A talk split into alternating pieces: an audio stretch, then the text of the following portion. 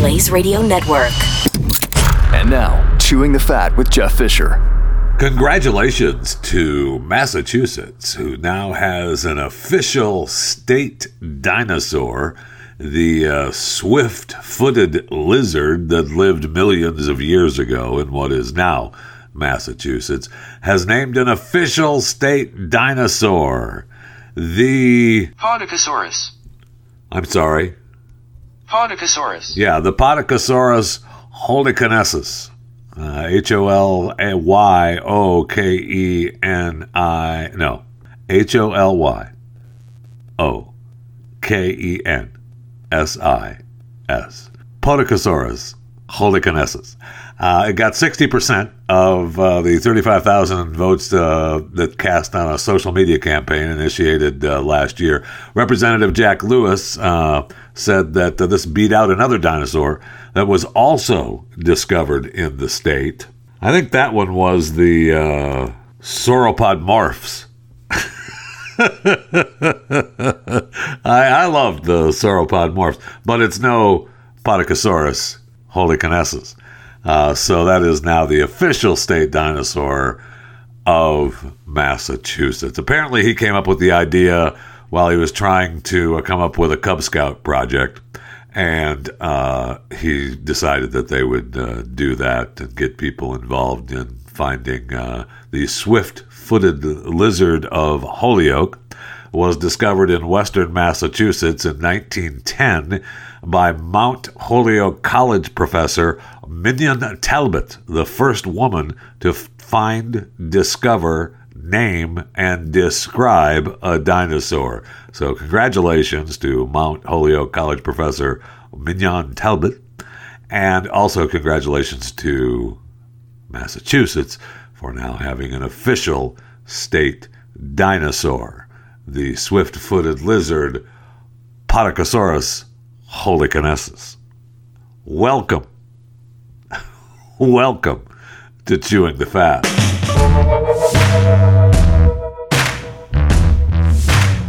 Pretty amazing story out of uh, Queens, New York, uh, Jamaica, Queens, New York, uh, to be exact. Uh, in uh, March of 2019, human remains consisting of a pelvis and a partial torso were discovered buried under concrete in a backyard and the body had been dismembered at the neck and shoulders and hips. So, with the remains, enabled the office of the chief medical examiner to determine a DNA profile in the hopes of identifying a family member, and that profile was searched within local, state, and national databases with negative results. And then Queens District Attorney's Office and the NYPD sought the assistance of a private laboratory and the FBI to help generate leads to the unknown victim's identity. And uh, this laboratory, Othram Laboratories, used advanced DNA testing to produce a comprehensive genealogical profile, genealogical, genealogical profile from the skeletal remains. And so that profile was given to the FBI, which then generated leads that were turned over to the Queens District Attorney's Office and the NYPD. And they began to contact potential family members of the victim and obtain DNA samples for comparison to the discovered remains. Now, through those combined efforts, they were able to confirm the, confirm the remains found were those of George Clarence Seitz, or Seitz, S E I T Z, veteran of World War I. He was 81 years old and went missing in the morning of December 10th, 1976. He was last seen uh, leaving his home in Jamaica, reportedly on his way to get a haircut. After then, after extensive investigation, they obtained that the victim was a regular customer of the defendant at the barber shop and linked the defendant, Mata, to the crime. So he is now apparently now he has uh, pleaded guilty and uh, revealed that uh, he stabbed him fatally for seven to eight thousand dollars. Oh, okay. So it's always about the money and it's a long, cold case. Martin Mata, 75, uh, probably going to prison for 20 years. I think sentencing is official officially going to happen in November. But uh, according to the district attorney, this long, cold case marks the first successful application in New York City of forensic genetic genealogy No matter how much time has passed, we will use every tool at our disposal to achieve justice. It is precisely for cases such as this one that I created the cold case unit when I became Queens District Attorney. So please vote for me again. Uh, for the gruesome murder of World War I veteran, the, the defendant eluded arrest for more than 46 years. Now he's headed to prison thanks to the collaboration between the NYPD and our cold case unit. So, in the words of Ben Matlock, murder is a messy business. And speaking of messy business, so I was on uh, Mojo 50 this morning with uh, my friend Brad Staggs, and we were, of course, talking about the Okmulgee murders, the Okmulgee Four. And, uh, you know, I mean, I, I've been all over this case, and if you've listened to Chewing the Fat, you know the story. And, I, you know, you can I'll you go back and listen to the last two episodes, and that will recap the stories of the Okmulgee Four. But, uh, you know, I got to thinking about why this happened, right? Because these guys were found uh, murdered and dismembered in a river in Okmulgee, and they went missing, and you know that that's the whole story, right? They they went missing, and we don't know they were going to hit a lick, and they were going to do a crime. We don't know what the crime was. We don't know if they committed the crime, and you know then they they ended up being dead. So I was thinking that perhaps, perhaps the only reason that someone would dismember a body, right, is to make a point if you're not going to, and then dismember it and not bury it or spread it around, you just throw all the parts in the river. You want somebody to know about it, right? If you've watched the show Dexter, I mean, he's a serial killer who dismembers bodies and then he, you know, gets rid of them. Uh, you know, he gets rid of them in the ocean, but uh, you know, he cuts them up and then you know breaks it up and gets rid of it separately. He doesn't want people to find them. Huh, big surprise. Anyway, so why would you do that unless you wanted to send a message? Now, who are you sending a message to? Uh, you know, we don't know what the crime possibly was. We don't know if the crime was committed or not and we know that uh, you know they had a person of interest who they arrested, who went on the you know apparently apparently looked like he went on the run. They found him in Florida, and they're bringing him back, or he is back in Oklahoma now, uh, according to another witness or an informant said that uh, that's how that they asked this person to be a part of whatever crime they were going to commit because they were going to hit that lick and uh, you know be set forever. Uh, and he declined. He's the guy that turned him in. Was the uh, scrapyard owner, the junkyard owner, part of the criminal organization? Uh, I just feel like this was a big time kind of cartelish thing. Uh, it would look when you look at a map of where Okmulgee is uh, in Oklahoma, that would be a good place a launching pad to distributing drugs to some big cities in the United States. So you once you got it into the states, you bring it to Okmulgee, you break it up, and you ship it out around the country. And it's just me. Uh, you know, maybe I'm thinking too much of it, but I feel like this is uh, you know a cartel kind of thing. And is the guy that owned the scrapyard is he on the run from the same guys that killed the four guys, or is he part of it? Is the guy that told the police that they were going on their bike ride to hit a lick. Is he part of their criminal enterprise or is he part of the cartel's criminal enterprise or whoever is, uh, you know, whoever, whatever person they were going to do the crime from, person or persons that they were going to do the crime from. And we know that, you know, I mean, meth is tor- ter- terrible and it's everywhere in the U.S. now. But I mean, it's, there's been other big meth operations busted in that neck of the woods. And so uh, it just seems that that's a possibility. We never did get to that particular hypothesis uh, this morning on Mojo, but I got to thinking about it even more after I after we was talking to Brad, and I can't stop thinking about the Okmulgee Four. the Okmulgee murders. And I just, I can't stop thinking about it. The case is fascinating to me. And I know that, uh, I guess in you know in the world of crime hit a lick is a common term but i'd never heard that before. Sorry. And i know that uh, according to reports okmulgee is in the uh, tulsa metroplex. I never really thought about Tulsa, Oklahoma having a metroplex, but okay, sure, you got me. So anyway, it's going to be fascinating to see what comes of the investigation here after the death of Okmulgee 4 or does it just go away? Do we just do we just now say, oh well, we you know the case went dry. We've got the scrapyard owner in jail.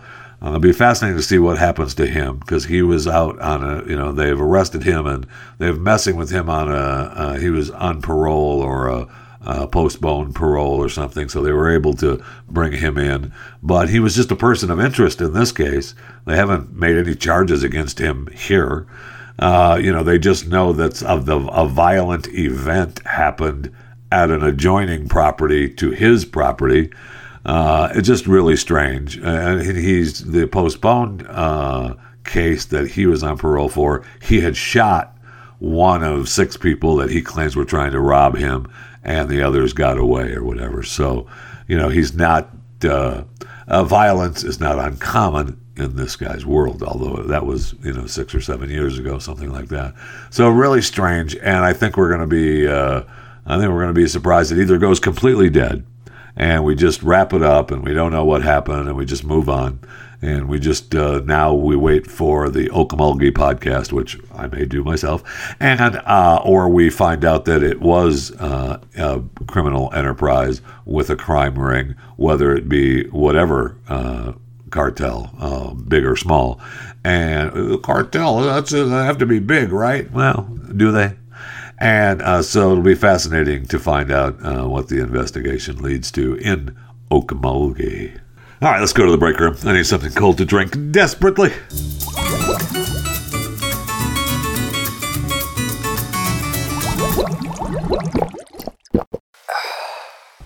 So I know it's going to heat up uh, around the country a little bit this week, but it is starting to get cold around the country, and that means we're smack dab in the middle of cuffing season. We're getting there, right? I mean, it's uh, October. Today, if you're listening live, is the 20th of October, 2022. Uh, normally, if you look at the cuffing season schedule, and if you're unfamiliar with cuffing, that means you're, uh, you know, going to be tied down to one partner.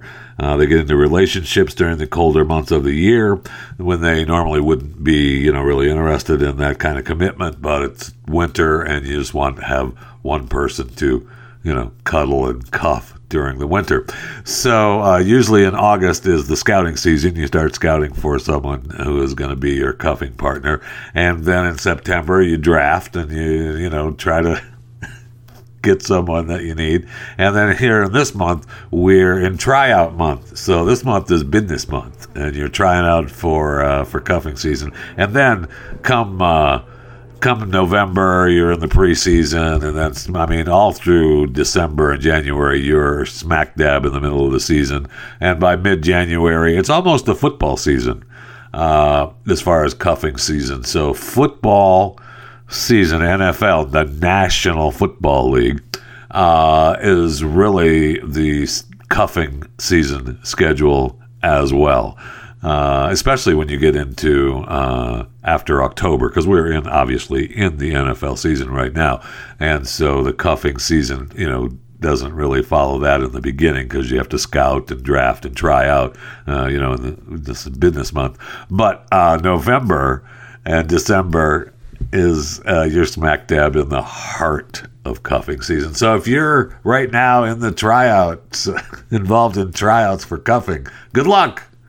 Good luck. I see where Matthew Perry is out hawking his book. I'm sorry, just trying to help people and sell his book, uh, his new autobiography, Friends, Lovers, and the Big Terrible Thing, which uh, is to be released November 1st. Now, he's got a big uh, interview in People magazine, and he talks about his addiction and his health crisis that almost claimed his life. And actually, if this is, you know, I mean, it's sad. He said uh, that uh, he had a burst colon from long term opioid addiction, which prompted doctors to inform his family that the actor had a 2% chance of survival. All right. So he's 53 now. He revealed that when he was 49, so just, wow, just four years ago, he was hospitalized for five months and spent two weeks in a coma. He used a colostomy bag for nine months.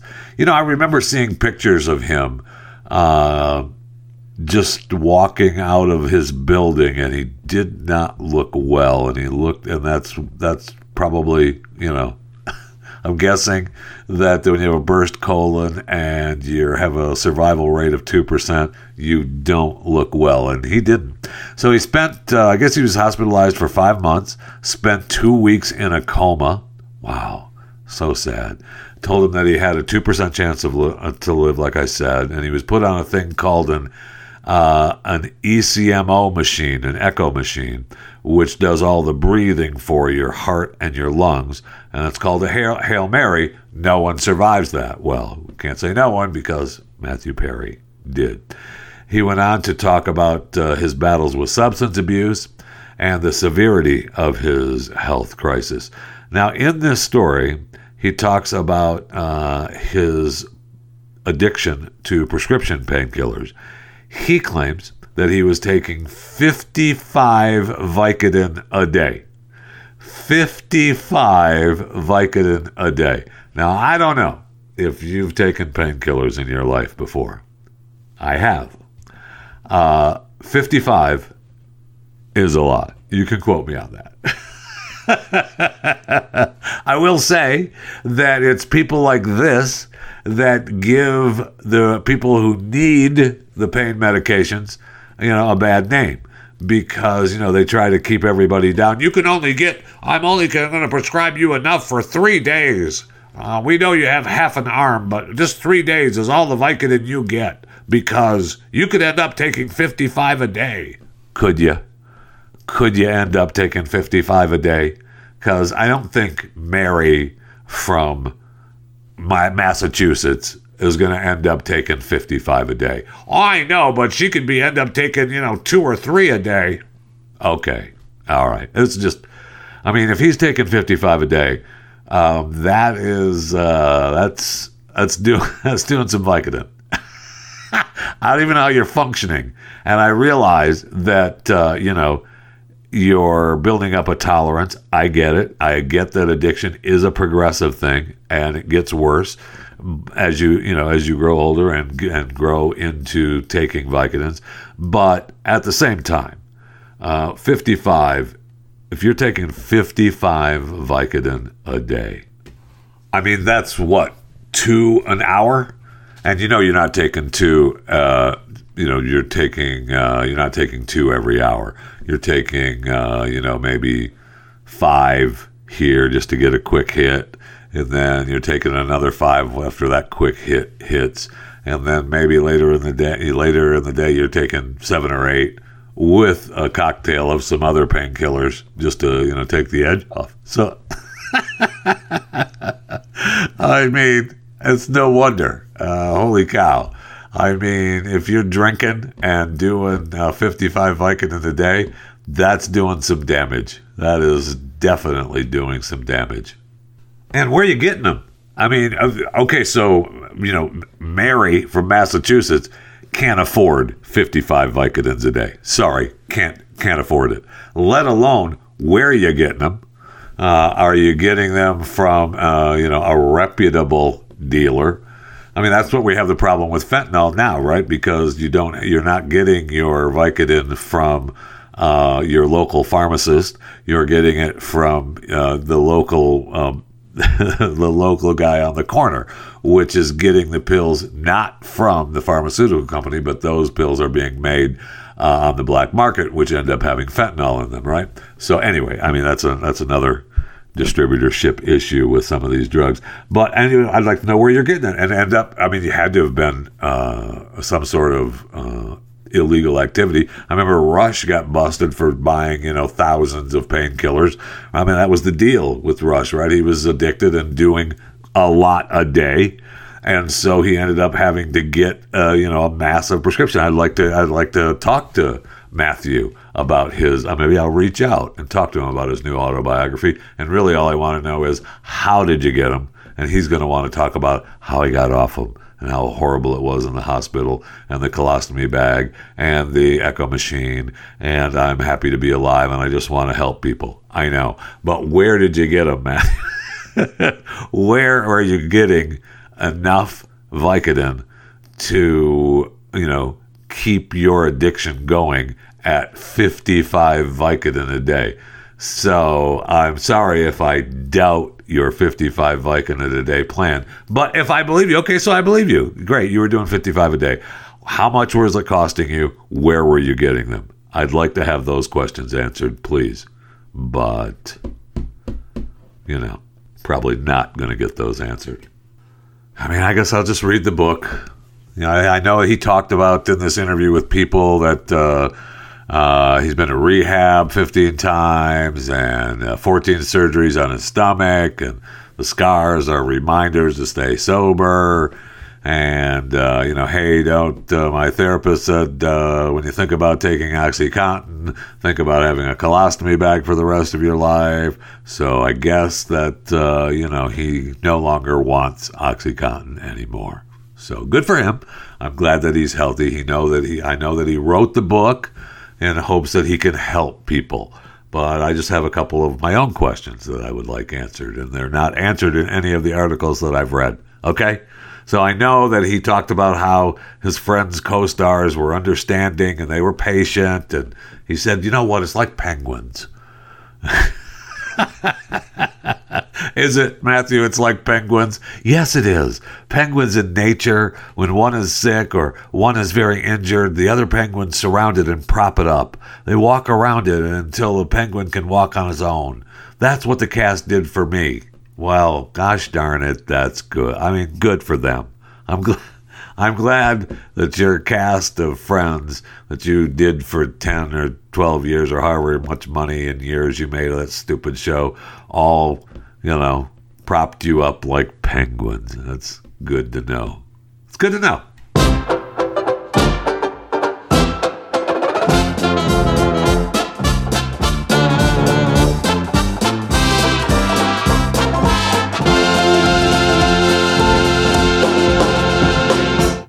Let's clean house a little bit. With got a few headlines that I uh, haven't gotten to. Uh, I see where Elon Musk uh, reported the highest ever quarterly revenue with $21.5 billion, but still fell short of uh, analyst expectations. So that means the stock fell about 5% after the announcement. And I know Tesla stock has declined like 37% since the beginning of the year, but Elon still remained uh, optimistic and saying that uh, he could see a future where the company ends up worth more than Apple and Saudi, uh, Saudi Aramco combined. Okay, good news. I mean, if that doesn't work out, he can always continue to sell his perfume. Uh, I haven't really talked about Elon selling his burnt hair perfume. uh, the finest fragrance on earth. Yeah, that's right. That's what it's called. It's sold out. He put it up online, and uh, it's he's sold out of the because he put on his uh, Twitter bio perfume salesman, and uh, I guess he sold out of thirty thousand bottles of burnt hair.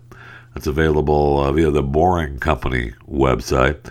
Uh, he made a joke about it um, hinting at uh, you know about burnt hair, the scent for men, and uh, then he threw it out there to buy it, and it happened. Everybody everybody wanted some. All right, what does it smell like? Well, we don't know. We don't know what it smells like. It could be it could smell like hair burning when you lean over a candle. We just don't know. We know that uh, in the ad copy, it calls it the essence of a repugnant desire. now, how much do you want to spray burnt hair all over you? I know, me too. The CEO of Hockey Canada and all its board members have resigned following an investigation into their handling of sexual assault allegations. Wow. That is not good at all. TikTok is planning to build its own fulfillment centers in the United States. Oh, okay. Well, sure. Come on in. I guess uh, your e-commerce is uh, excellent, and we want the business here in the U.S. Don't we don't care that it's going to be a Chinese business and right on U.S. soil. Nah, we don't care about that at all. Don't worry about it.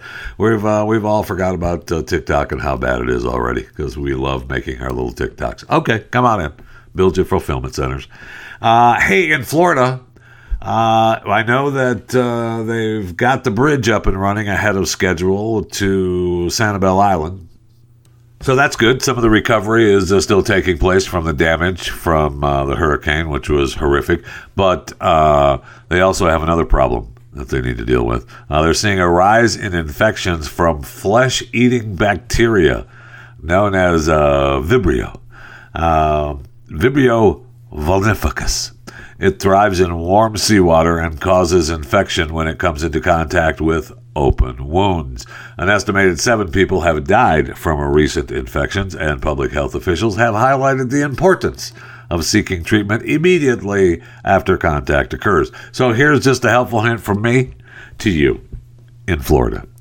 If you have an open wound, how about you cover it up? Wear some rubber boots when you're walking through floodwaters, okay? what do you say? Uh, maybe not go through the floodwaters. Just uh, let your open wound out and uh, be open out in the open for the for the old uh, Vibrio vulnificus to uh, seep into your body because uh, it's not good. You do not want to have the flesh eating bacteria on you. Okay, you just don't want it. I see where Circle K has announced that it's going to sell medical pot at some gas stations starting next year. That's good. That's good. I'm not sure what you have to do to pick up some pot at the local Circle K, but I'm a fan.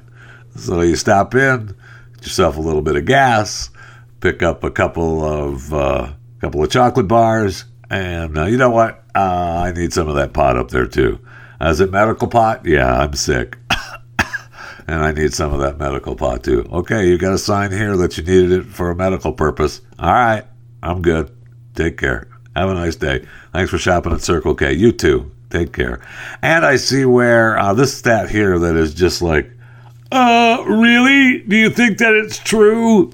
So Americans who work from home spend 60 million fewer hours commuting to work every day. This, according to research from the New York Fed. New York Fed, did we need your research? I'd like to know how much money you spent on this study because I could have told you that. I'm happy chewing the fat. Could have used the money for the New York Fed research on commuting hours. Duh. So, what are we doing with the newfound time? Apparently we're sleeping, and uh, younger Americans, especially, said they spend more time exercising and hanging out with friends at restaurants and bars. Well, see, that's what happens when you don't commute every day. You still you just exercise and you hang out with friends at restaurants and bars. And you sleep more and you just enjoy life. I mean, New York Fed, the next time you need research done on something like this, email me, chewingthefat at theblaze.com. All right. Or reach out to me on Twitter at JeffyJFR. At Facebook and Instagram is Jeff Fisher Radio. Uh, you can reach out to me on YouTube if you want, uh, but you need to be a, you know subscribed to Chewing the Fat with Jeff Fisher on YouTube. I'm a little below uh, you know, like Shakira. Shakira has what, like 38 million uh, subscribers on YouTube. I'm a little bit below that, but I'm getting there. Uh, subscribership is climbing, and so I'm almost there. you know, me and Shakira, neck and neck. She's got 38 million. I'm below 38 million, but, you know, I'm getting there. anyway, New York Fed. You can contact me any of those ways and let me know, and I'll do the research for you. Okay? I don't know what you spent on it, but man, I, I'd be fascinated, fascinated to get some more information on what uh, what your research showed, because I bet this is just me, you know, thinking off the top of my head that research showed that companies are trying to be more flexible with their employees because now we're coming out of the pandemic and people are realizing that they enjoy working from home. But deadlines must be met, and sometimes it's better to have face to face connections. So many of these companies are trying to work with their employees to, you know, perhaps come in one or two times a week. Now, let's talk about transportation uh, costs and how that affects our relationship with employment and uh, salary. Let's talk about transportation costs with the public transportation, right? What's happening with that is going to, if less people are commuting, that's a lot less money for public transportation. So, you know, I know it's just me. Uh, without, I didn't do any of the Fed research, but I'm guessing that that's some of the things that they come up with with their research. Plus, I see where Uber is now going to turn their uh, rides into a commercial. Okay, great. I mean, why not? I mean, okay. I just don't make it annoying. Is it going to be if I have to have an Uber car? If I want to be an Uber driver, do I have to slap like a an Uber flat screen on the back seat so that uh, my riders have to watch ads while we go? Uh, you know, because they anyway, Uber has officially launched their advertising division and unveiled its in-app experience. oh, that's great. They said they're going to sell ad space inside its ride-hailing and Uber Eats apps, as well as in vehicle digital ads, sponsored uh, mails, and storefront ads. So yeah they're going to be advertising in vehicle digital ads. So you're going to have to have you be ready for that when you take an Uber. You're going to have the screen in front of you giving you ads. I mean, okay, I guess, whatever. Just please don't make it annoying. Please. Just don't make it annoying.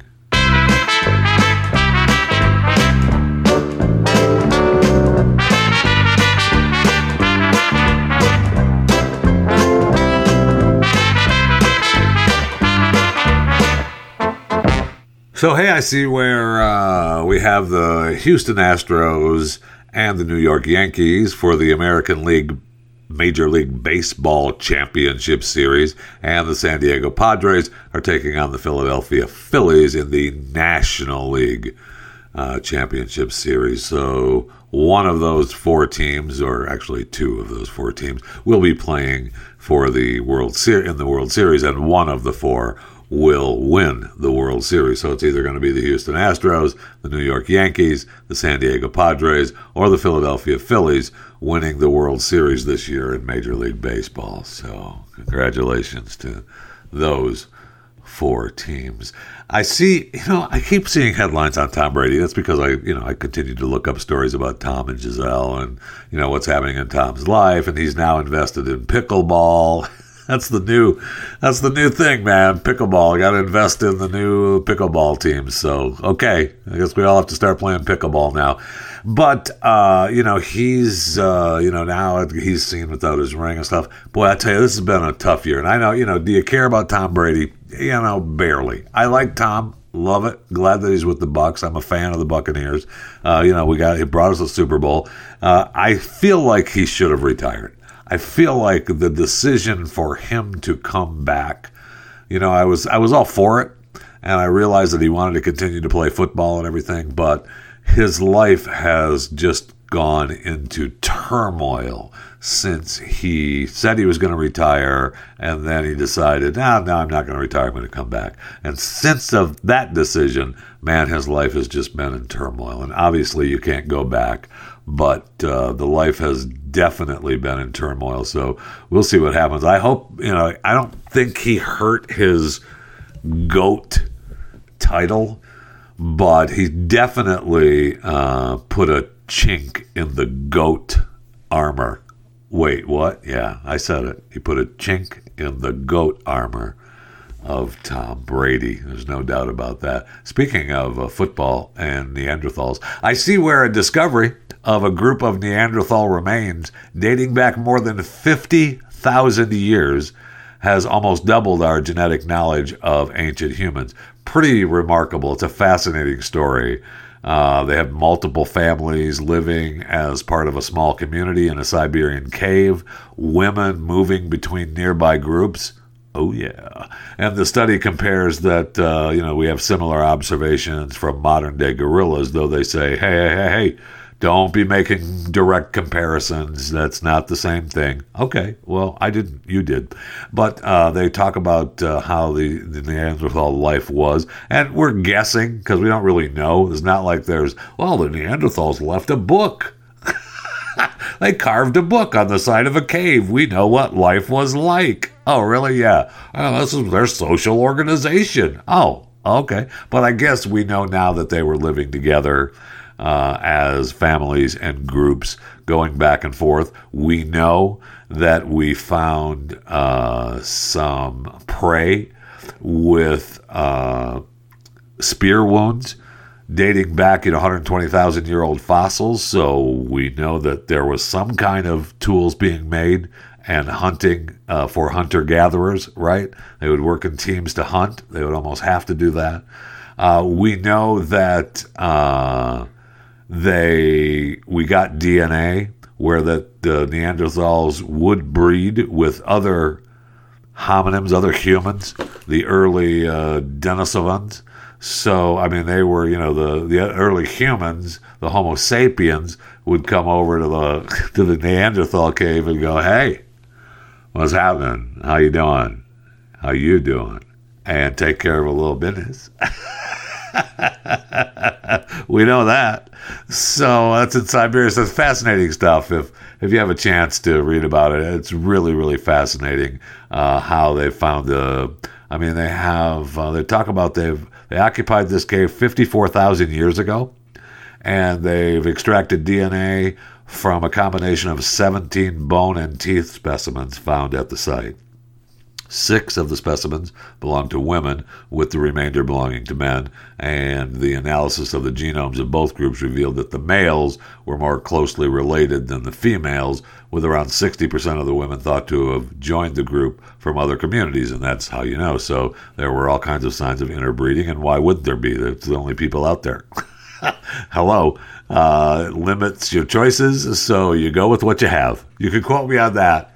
You go with what you have. no doubt about it. I'd like to also thank, uh, I got a gift uh, to add to my ASMR life, and I'm, I haven't I haven't created an ASMR TikTok channel yet. I want to though, but I did get a an ASMR gift that came with unwrapping paper, which is all good part of the ASMR uh, world, and uh, it's also it's part of it's called. Let's see, I got to take it out of the package here. With the ASMR, thank you for the gift, by the way. Uh, it's the a, an ASMR experience, the sensation, and it comes in a little plastic cup. Now, this particular one, there's several ASMR. I'm gonna look at the different ones here. Hold on, gives me a list of the different little toys that they have here. So they have these single pod capsules which make unique sounds. The peel decaller, the switch up changer, the flex, the flex fletcher, the rip aracker, the pop up jeller, uh, the screwvis, the turn turner, the puzzle. This, the one that was sent to me was uh, the rip, the ripper, and so it has this Oh, yes, it's okay. Relax. It's been a long day. You are not an Athan- uh, you are not, a, if I could say the word, that's what you're not going to be a Neanderthal. Oh, yeah. Is that different than the others? Keep hitting the mic. Got to put a. I got to put some sort of cover on the mic when I do my ASMR.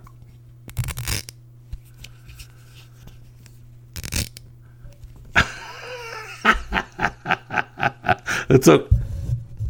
I, I really like the paper better. It's okay.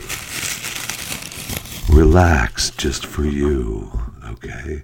Thank you for listening to Chewing the Fat. I just want you to have a good day and go inside yourself for just a little bit. And remember, doggone it, you're worth it. You too can know that you are not a Siberian Neanderthal. You may be related to a Siberian Neanderthal, but we don't know that just yet. We don't know if your DNA showed up at one of the Neanderthal nightclubs, the cave in Siberia, to take care of a little business. So thanks for listening to Chewing the Fat ASMR channel.